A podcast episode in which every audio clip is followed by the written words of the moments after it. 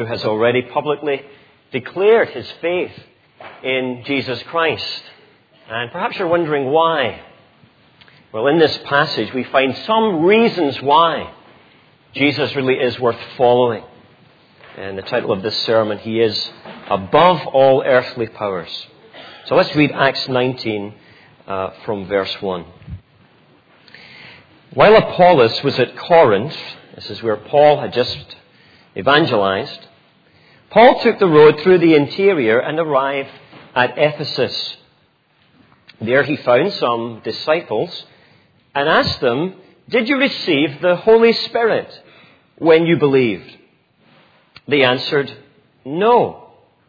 We have not even heard that there is a Holy Spirit. So Paul asked, Then what baptism did you receive? John's baptism, they replied. Paul said John's baptism was a baptism of repentance. He told the people to believe in the one coming after him, that is, in Jesus. And hearing this, they were baptized into the name of Jesus, of the Lord Jesus. When Paul placed his hands on them, the Holy Spirit came on them, and they spoke in tongues and prophesied. There were about twelve men in all. Paul entered the synagogue and spoke boldly there for three months, arguing persuasively about the kingdom of God. But some of them became obstinate. They refused to believe and publicly maligned the way. So Paul left them. He took the disciples with him and had daily discussions in the lecture hall of Tyrannus. This went on for two years, so that all the Jews and Greeks who lived in the province of Asia heard the word of the Lord. God did extraordinary miracles through Paul, so that even handkerchiefs and aprons that had touched him were taken to the sick, and their illnesses were cured, and the evil spirits left them. Some Jews who went around driving out evil spirits tried to invoke the name of the Lord Jesus over those who were demon possessed. They would say, In the name of Jesus, whom Paul preaches, I command you to come out. Seven sons of Sceva, a Jewish chief priest, were doing this. One day, uh, the evil spirit answered them. Jesus I know, and I know about Paul, but who are you? Then the man who had the evil spirit jumped on them and overpowered them all. He gave them such a beating that they ran out of the house naked and bleeding. When this became known to the Jews and Greeks living in Ephesus, they were all seized with fear, and the name of the Lord Jesus was held in high honor. Many of those who believed now came and openly confessed their evil deeds. A number who had practiced sorcery brought their scrolls together and burned them publicly. When they calculated the value of the scrolls, the total came to 50,000 drachmas. In this way, the word of the Lord spread widely and grew in power. After all this had happened, Paul decided to go to Jerusalem, passing through Macedonia and Achaia. After I have been there, he said, I must visit Rome also. He sent two of his helpers, Timothy and Erastus, to Macedonia while he stayed in the province of Asia a little longer. Let's now just pray as we come to God's Word. Father, we thank you for the very clear and powerful and straightforward testimony that we just heard. We thank you, Lord, that even in our contemporary age, we hear stories of those whose lives are radically transformed by the Lord Jesus. And we pray this evening, Lord, as we now would seek to understand your word, what we have read, that in these pages we would meet the Lord Jesus Christ in a personal way. And we ask this now in his name. Amen. Well, for those of you who watched the uh, painful proceedings of the Ryder Cup golf last week, uh, I mean, unless you're an American, that is, uh, you may recall a significant event which happened. It actually occurred very on. I think it was even before they, they teed off. Uh, the legendary boxer Muhammad Ali uh, paid the players a surprise visit. Uh, he suddenly uh, turned up on uh, one of the greens, and both the American and European teams got the chance to meet Muhammad Ali. And it was really, for some of them, uh, quite a significant occasion. Indeed, it was all too much for the uh, captain of the European squad, Nick Faldo, who openly wept as he reflected on this incident. What an occasion it was to meet the quote unquote greatest of all. Even though, in supreme irony, the greatest is now confined to a wheelchair and cannot speak. Ladies and gentlemen, this evening, this evening, each and every one of us has the opportunity to meet someone who is, in fact, the greatest. Someone whose power and prestige never fades. Someone who always was, and certainly is, and always will be the greatest. That someone is the Lord Jesus Christ. That someone is the same Jesus into whom Andrew has believed and into whose name he will be baptized this evening. And tonight, each one of us has the opportunity to meet this Jesus. And I want us to see in this passage uh, two ways in which the Lord Jesus Christ really is supreme. Here's the two reasons, and you'll need to have your Bible open uh, in front of you. Why, why Jesus is simply the best. Number one, a superior knowledge. There is in Jesus a superior knowledge. Now we live, don't we, in the age of knowledge. Uh, we live in a time where knowledge really is one of the most popular pursuits, maybe alongside pleasure. Knowledge is a big deal. I mean, the internet has put more information onto our computer screens than we could possibly read in a lifetime.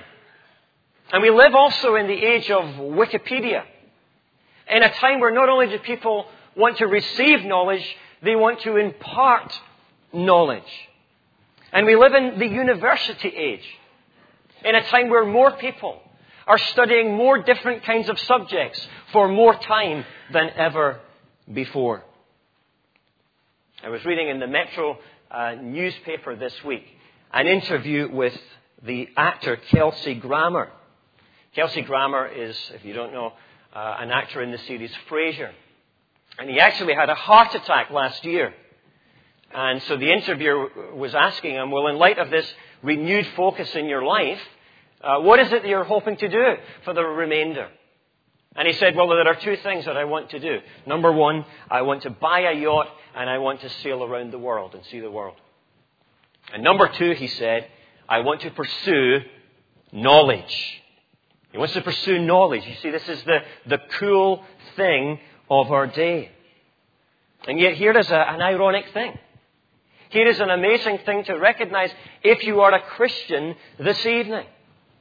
That we in fact have by God's grace the highest, uh, the finest, the greatest knowledge and information that exists that has come to man. It is the good news of the Lord Jesus Christ. There is no information on a par with this. And this is why Paul comes to the city of Ephesus. He comes to Ephesus so that people might discover and learn this vital, superior knowledge. This city full of lecture halls, this city full of philosophy and debate, this city full of intellectual rigor. Even to here, Paul comes. And he says, while there are, in fact, many things that you know, the essential facts are missing. Much of what you know is trivia. Here is truth of the highest order. And you see, this is essentially what Paul is doing throughout the first 10 verses of our chapter. He is educating people about the knowledge of Jesus. Notice with me the first group that Paul uh, informs and whose knowledge he improves. First of all, the inadequate knowledge of John's disciples. In verses 1 to 7. Now, these were disciples of uh, John the Baptist. Remember him. John the Baptist, the forerunner of Jesus in the Gospels. And here are some of John's disciples, and they're now living far away, many hundreds of miles away from Jerusalem. They're in Ephesus now. And they're a little bit of an enigma, these disciples of John. Because we're told in verse 2 that these 12 men were disciples, uh, that they were believers. That's on the one hand. However, we're also told something very intriguing.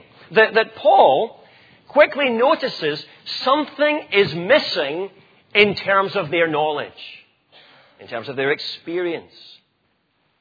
Paul quizzes them. It must have been a scary thing to have the Apostle Paul quizzing you about your, you know, theology. And he asks them in verse 2 if they have received the Holy Spirit when they believed. Ouch. Evidently, there wasn't the sign of the Holy Spirit in their life. He asked, Did you receive the Spirit? And Paul is uh, on exactly the right track because they respond rather surprisingly. They say, No, we have not even heard that there is a Holy Spirit. Now, what are we to make of this tricky little section? Well, first of all, uh, let me say that presumably this does not mean that they had never heard about the Holy Spirit. Because they were Jews, they were good Jews. And they would have known their scriptures, and they would have known that in their scriptures, the Old Testament was replete with promises about the Holy Spirit. That one day God would send His Spirit upon the people of God. This was familiar territory for them. What seems to be the problem, however, is that they have not heard that the Holy Spirit was now available. In other words, they've somehow missed the fact that Pentecost has happened. They don't realize that the historical promise has become a contemporary reality. And so Paul, uh, by this point, is getting concerned and he wonders, well, if they've missed the Holy Spirit, then what else have they missed? And so he prods a little bit further. He asks a follow up question in verse 3, and he says, Then what baptism? What, what baptism did you receive? To which they reply, We received John's baptism. And here Paul realizes, here he really pinpoints, that there is a knowledge deficiency, a serious deficiency. They know about John, they understand about John the Baptist, but they don't know about Jesus. And when you don't know about Jesus, it doesn't matter what else you know. You have a knowledge deficiency. For whatever reason, these guys had left the scene before Jesus came on to the scene. And so they're believers in God and they're disciples of John and uh, they trust in the Old Testament promises that a Messiah will come, but they do not realize that Jesus is the Messiah. You see him a little bit further back than Apollos in the earlier uh, passage where he has some knowledge about Jesus. It's just not fully adequate. In this sense, these men remind me of the stories you hear uh, occasionally about uh, men who fought in the, say, Second World War. And they've been hiding out in jungles for years, thinking the war is still running. And somebody comes across them and they're hiding up in a tree somewhere and says, you know, you don't realize that the, the war ended five years ago. And they, they just haven't heard the message. Things have changed. Peace is available.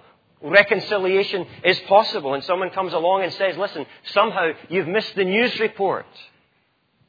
In this sense, these uh, men are almost the last in a long line of Old Testament type believers that a last stand of Jewish believers awaiting the Christ who are unaware of the transition to Jesus Christ. Well, it's at this point, as they come to know about Jesus, that they are then baptized into the name of Jesus specifically, and it's not surprising that at this point they receive the Holy Spirit. And Paul lays his hands upon them, and they receive the Spirit of God with evident signs to confirm it. And not only does Paul address the knowledge deficiency of this unusual group, but, but more briefly notice there are two other groups whose knowledge deficiency he improves. First of all, Paul's own disciples. Because we see in verse 8 that Paul, uh, from this group, he, he then goes into the synagogue and he begins to preach the gospel to Jews. This is what Paul did. Whenever he went to a city, he took the gospel to the synagogue. And he really gets a fair crack of the whip uh, here in Ephesus. For three months, they put up with Paul, proclaiming the gospel and attempting to persuade them about the authenticity of it. But eventually, slipping back into the typical pattern that we find in Acts, opposition rears its ugly head, and Paul chooses to leave the synagogue. And yet, Paul does not, at this point, decide to leave the city. It's no time to be doing that. Paul realizes that there are new converts who need teaching, who need grounded further in the truths of the gospel. And so Paul says to himself, well, if there's not a synagogue, I'm going to have to find some other venue to do the teaching. And so it seems that he goes and he rents this lecture hall from this chap nicknamed Tyrannus, tyrant. Uh, maybe he was a bit of a tyrant with the rent. Maybe his own pupils, you know, gave him the nickname. Who knows? Uh, but, it, but it seems that during the middle of the day, when uh, Tyrannus was having his afternoon siesta, uh, that Paul took hold of the hall, and tradition has it from 11 a.m. in the morning to 4 p.m. in the afternoon. You just imagine then Paul's uh, schedule. Paul got up in the morning and he went about his business as a tent maker, his day job. And then when most people went for their afternoon sleep, the Apostle Paul went about the painstaking work of preaching the gospel in the baking heat. If Paul taught five hours every day, six days a week for 52 weeks a year, for two years, that's 3,120 hours of lecture. I mean, you feel it for Paul, never mind his students. It's a reminder to us, of course, just how seriously Paul was committed to teaching the superior knowledge of the Lord Jesus Christ. Paul was a Jew who had come to know Jesus as the Jewish Messiah, and he was so excited about it. He spent two years teaching about it. And then there's a sort of ripple effect of this because there's a third group that through teaching his own disciples, Paul then impacts a much wider and larger group of people. Uh, Jews and Greeks in that region, verse 10 heard the gospel. All who lived in the province of Asia, which is a very large area. Ephesus was the capital of it. Sizable area. And in hyperbole, probably, Luke says, you know, everybody heard this message in the region. Apparently, the eager students of Paul left their lectures, went back to their little towns where they came from, some of them, and began to tell others about Jesus. It wasn't that Paul did all of this himself presumably, but his teaching of Jesus was infectious. It's probably during this time that the seven churches that you read about in Revelation, with Ephesus heading the list, are established. And so this is a result from Paul's consistent and passionate teaching of what he believes to be the highest knowledge available to human beings. And as we, we, we draw this point to a close and to an application, uh, let me just tease out the, the very obvious and, and specific implication of this for our hearts. Christian brother and sister, can I remind you, need I remind you, that we have the best message in the world to share? There is no message like the gospel. It is the most stunning message conceivable. I mean, I just challenge you this evening to try and conceive of a more remarkable story than the gospel. I think it might have been C.S. Lewis. I, I couldn't check this. Uh, but someone of his caliber once said, if the gospel is not true, it should be. It's such an amazing message. It's such a superior story. It's such a remarkable piece of knowledge. But here's something even better. It's true. It's true. And if you are a Christian, I shouldn't need to tell you uh, this. And yet, I remind myself of this. Because how often, you know, we flick the news browsers on the internet, we, you know, watch all the headlines, we read the newspapers, and somehow we don't get around to studying the news and to sharing the news. But you know, non Christian friend, can I also address you for just a few moments? And can I ask you this question? Are you pursuing other branches of knowledge which are far less significant than this superior branch of knowledge, which is the Lord Jesus Christ?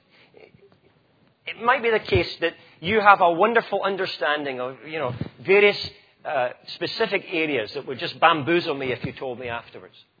You know, it might be that you have a, a, a wonderful understanding of, of politics you know, in all the different governments across the world. It might be music, and you, you understand all sorts of things about the history of music. It, it, it might be modern, you know, history. It might be sport. Some of you can think of your mastermind subjects. And yet, you know so much of this stuff, and yet you have not received, you have not grasped a by far more important message in the gospel. And I say to you this evening, dear friend, give yourself to this study. Give yourself, give the rest of your life to looking into this and seeing if it is true.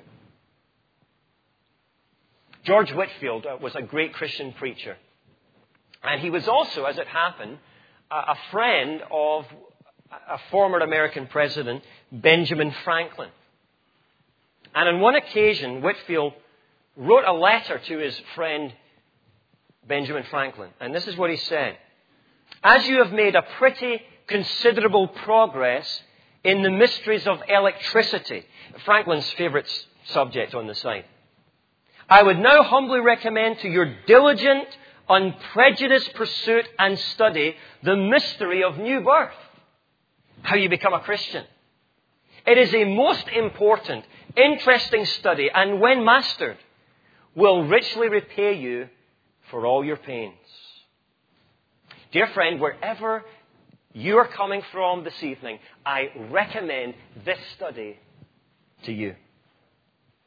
The knowledge of Jesus Christ is a superior knowledge. But this is not the only evidence of Jesus' supremacy. Here is also a second aspect of Jesus' preeminence. Notice this with me. There is a superior power in Jesus. Not just a superior knowledge, but also a superior power. And when I say power, I don't mean so much power in a physical uh, sense or manifestation. You know, that's in the news this week. Will we have enough power to keep us through the winter so that everybody has enough all of the period? But this is not really the power that we see manifest so much in Ephesians 19. No, it is spiritual power which is the topic of discussion. And this was something especially relevant in Ephesus, a city where there was much in the way of malevolent spiritual power. One commentator describes Ephesus as the dark castle of Asia Minor. He describes it as a waterhole where every clairvoyant witch and con man came. Ephesus was thus quite a contradiction in terms. It was a powerful and prestigious city, on the one hand, but it was also a, a hive of spiritualism and dark things. Why, you might even say it wasn't too much distant from Edinburgh today. I mean, we have a great city, don't we, that we live in, and we love much about this city, and, and yet it's not too hard, is it, to find some dark corners. In fact, some of the dark corners aren't really in the corner at all. They're actually right out in public display. I was walking uh, down the Royal Mile just a couple of weeks ago, and there was a lady sitting at a street table, and there was a man with various, you know, pieces on the table, and he was reading her fortune and telling her future for cash. And there's also the pagan shops with all the intricate dainties, you know, the amulets and charms and spell books.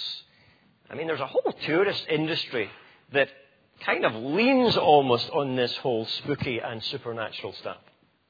And by the way, not all of it is mumbo jumbo. I think this is sometimes what we, uh, what we think. No doubt some of it is pure charade. No doubt much of it is money making. But it's not all nonsense. There is, in fact, often power at work. I'll never forget, uh, as a young lad, my dad, my father, who didn't often speak much about spiritual things at all, so when he spoke, you know, it was something important. And uh, I don't know what brought this to attention, but he, he said, Colin, you know all this talk about demons and uh, the devil and Ouija boards and all that sort of stuff? He said, a lot of it's real. Don't touch it. You know, when your friends ask you to do it, don't play with it. A lot of this stuff is real. It's dark and it's real. And this was certainly the case in the city of Ephesus. And yet, maybe there's another little part to that lesson that we need to learn, and it is this that Jesus has altogether greater power than the powers of darkness. He that is in us is greater than he that is in the world. And this really was the, the, the thing that we learn here in Ephesus the irrepressible power of Jesus over the powers of darkness. That's really what this is, you know, you're maybe wondering as we're reading, what is all this healings and exorcisms about? This is what it's about. And notice a couple of things about these spectacular healings. First of all, Paul is the mediator of these miracles. So often it is the apostles who are engaged in the miracles. And in part, these authenticated the apostles' apostleship. And so here is Paul standing as a bona fide apostle. He can do miracles by God's grace. Secondly, we note that Paul's clothing is sometimes used as a conduit in these miracles. Now, if you know your Bible at all, this is pretty rare, isn't it? I think on one occasion, this happened in Jesus' ministry. A woman touched his robe. And in this case, it's Paul's uh, handkerchiefs. It was probably a sweatband that he put around his head when he was tent making, and, uh, and an apron which he wrapped around his waist when he was working. These items of Paul uh, were sometimes taken by other people to the sick, to those who were spiritually oppressed, and, you know, Paul was so hot with power, sort of thing, that the people were healed through the items. And yet, verse 11 is a very important reminder that God is the ultimate source of all of this. It's not the cloth, you know, it's not the handkerchief, it's not even the Apostle Paul. God did extraordinary miracles through Paul. And notice that too, that uh, even here in Acts it recognizes this. These were extraordinary miracles that God did through Paul. Even by the standard of the New Testament, uh, these weren't of your typical order. Now, why? Why is that the case? Why does God go to such extremes and lengths? Well, isn't the answer obvious? Ephesus was such a stronghold of dark spiritual power that the power of Jesus had to be manifest as a greater power. And so the power of Christ is especially evidenced. And this is over and against uh, the inferior power of the sorcerers in Ephesus in uh, verse 13 and following, these professional exorcists. Uh, these were Jewish sorcerers, we're told, uh, who made a living driving out evil spirits. And what happened uh, in these exorcisms, uh, what tended to happen was that people would use, they would invoke the name of a spirit in order to cast out a demon. So you would invoke the name of a, of a really powerful spirit to drive out a, a weaker spirit, so to speak. So this is what these guys did, and, and Jewish sorcerers were thought to be especially powerful because the common thought was that they knew the secret name of Israel's God, the unpronounceable name, and so wow, they had a real, you know, power resource in their pocket. So these guys are doing their business, but along comes this nobody, this uh, tent maker, Paul, and suddenly he starts doing much greater miracles than they can do. And so they think, well, if you can't beat him, join him.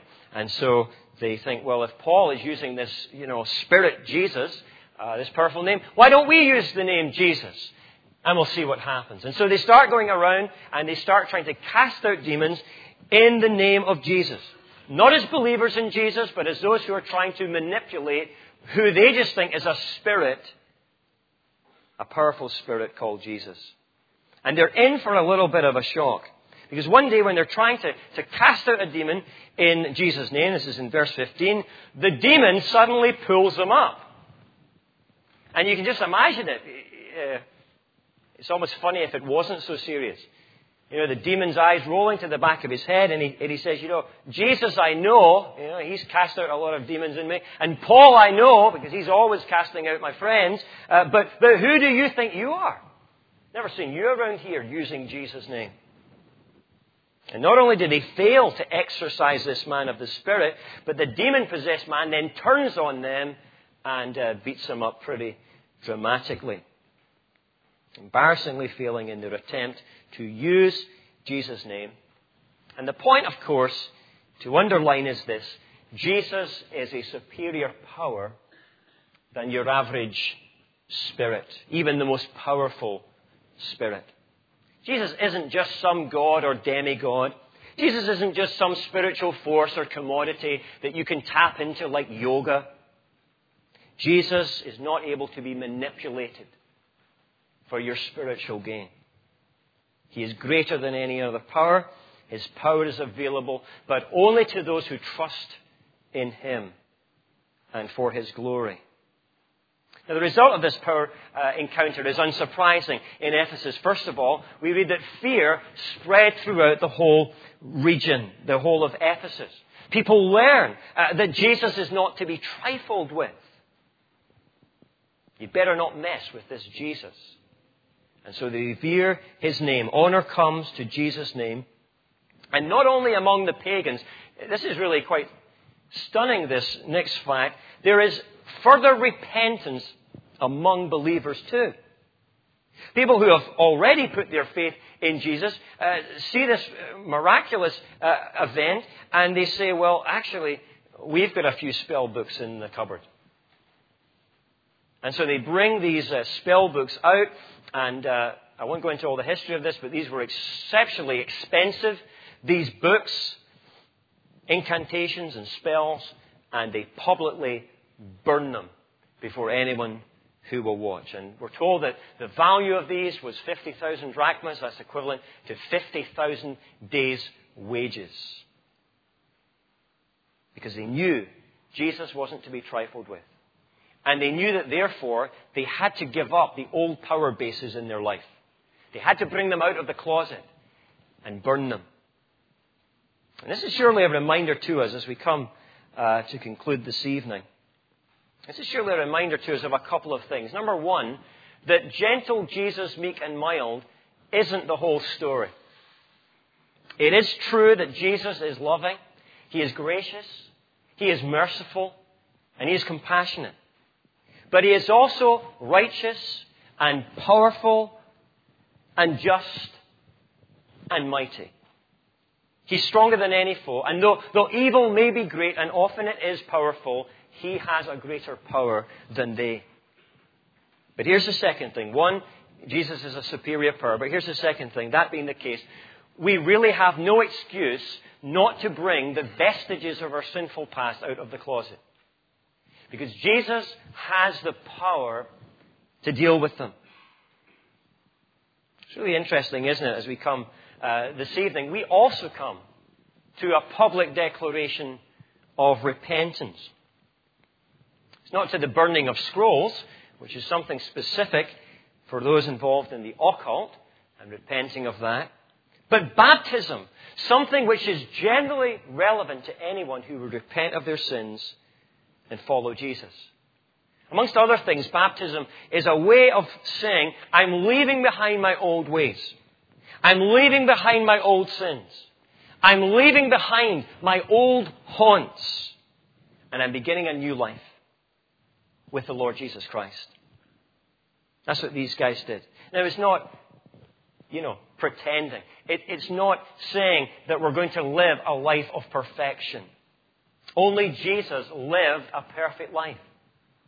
It's because we're not perfect, it's because we sin that Jesus came into the world.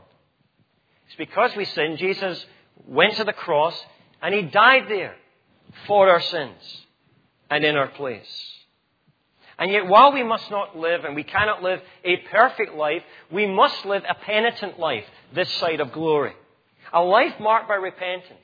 A life marked by us giving up the old power bases in our life. Whether it's the occult or whether it's other things. Maybe you're not a Christian and uh, your problem this evening is actually not with the content of the Christian message. Your problem this evening is with the things that you would need to give up to follow Jesus. And you know what they are. And they're powerful things in your life. They're things that you need or you think you need. It may be that you are a Christian, like these guys. And there are skeletons in the closet that need to come out. Really following Jesus is going to involve giving up that addiction. It's going to involve giving up that lust. It's going to involve giving up that greed. Things that you have not yet surrendered. And this baptism is a challenge for you to bring these things out. And as Andrew is repenting, for you to bring these to the cross of the Lord Jesus Christ. I wonder what that would be in your life. What would the power base be? Whatever it is, you must give it up, and you can give it up. You know, some people don't come to Jesus because they think, well, I could never live the Christian life. That is true. You don't have power to live the Christian life. But the Holy Spirit empowers you to live the Christian life. Do you think that the Spirit who has the power to heal sickness and to exorcise demons doesn't have the power to help you break a habit? He has the power. Whatever power is holding its grip on you this evening, I would call you tonight to trust in Jesus and to relinquish it. His cross is sufficient to pay the price for it. This is why Andrew is following Jesus tonight. This is why he's not following any other God. And I trust this evening that whoever you are, you will be called to come and meet this Jesus and to radically repent and to give your whole trust to him. Let us pray together.